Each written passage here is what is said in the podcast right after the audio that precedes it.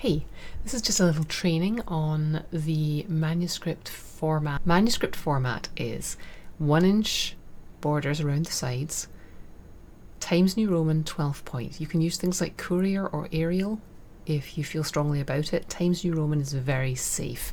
Everybody has it, it looks fine, people can read it. Everything should be double spaced in the body of the manuscript. Everything should be double spaced. On the left here, you should have your first name, last name, address, email, or other contact information. Up here, the, the word count. Moving down, the title goes centered and about a third of the way down the page, it's in title case, which means every letter is capitalized except for words like and and of.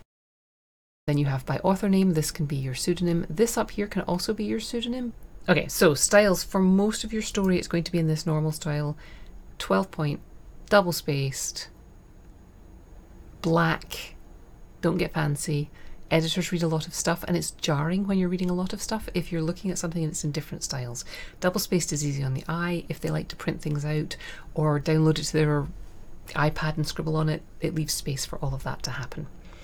The current default MS Word templates have weird fonts and colours for the headings. They have uh, instead of Times New Roman. It's fine, but this is just a nice clean publishing approved one.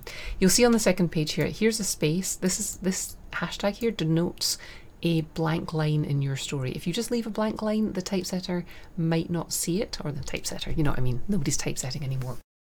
Um, the person who's formatting it for the journal might not see it, especially if it like this is at the beginning of a page. So we denote a blank line with a little hash mark. Now up here on the second page, you're going to get a header. This is a fine format for your header. Put your last name, last name in here, in here, your story title here. It doesn't have to be the, the whole story title. If it's a long story, you can just put one or two words that are like an abbreviation of the story title. This, so your last name, story title, the page numbers, very important.